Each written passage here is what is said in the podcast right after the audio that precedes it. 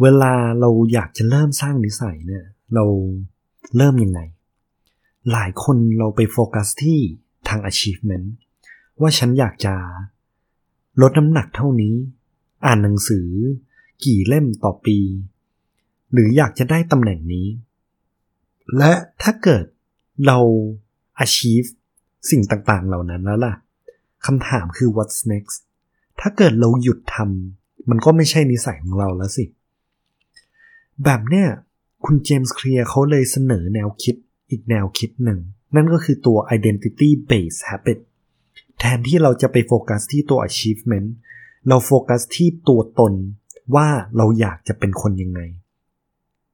ซึ่งพอเราเริ่มที่จะตอบคำถามว่า เราอยากเป็นคนยังไงแล้วเนี่ยคำถามต่อไปที่เราสามารถถามตัวเองได้ก็คือ แล้วคนแบบเนี้ยเขาทำอะไรเป็นเรื่องปกตินะ เช่นคนรักสุขภาพ เขาแบ่งเวลา พักผ่อน เขาออกกำลังกาย เขาคุมอาหาร คนที่เป็นนักเขียน เขาเป็นคนที่เขียนบ่อย หาข้อมูลชอบอ่านหนังสือ พอเราได้คำตอบแล้วว่าคนแบบเนี้ยเขาทำอะไรบ้าง action ต่อไปของเราก็คือการเริ่มทำเพื่อที่จะสร้างตัวตนของเรามา เพราะ ทุกการกระทำของเราเนี่ย มันเป็นการโหวต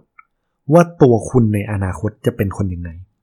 ยิ่งคุณทำ action นี้บ่อยแค่ไหนเนี่ย ตัวตนของคุณก็จะถูก reinforce ขึ้นเรื่อยๆ จน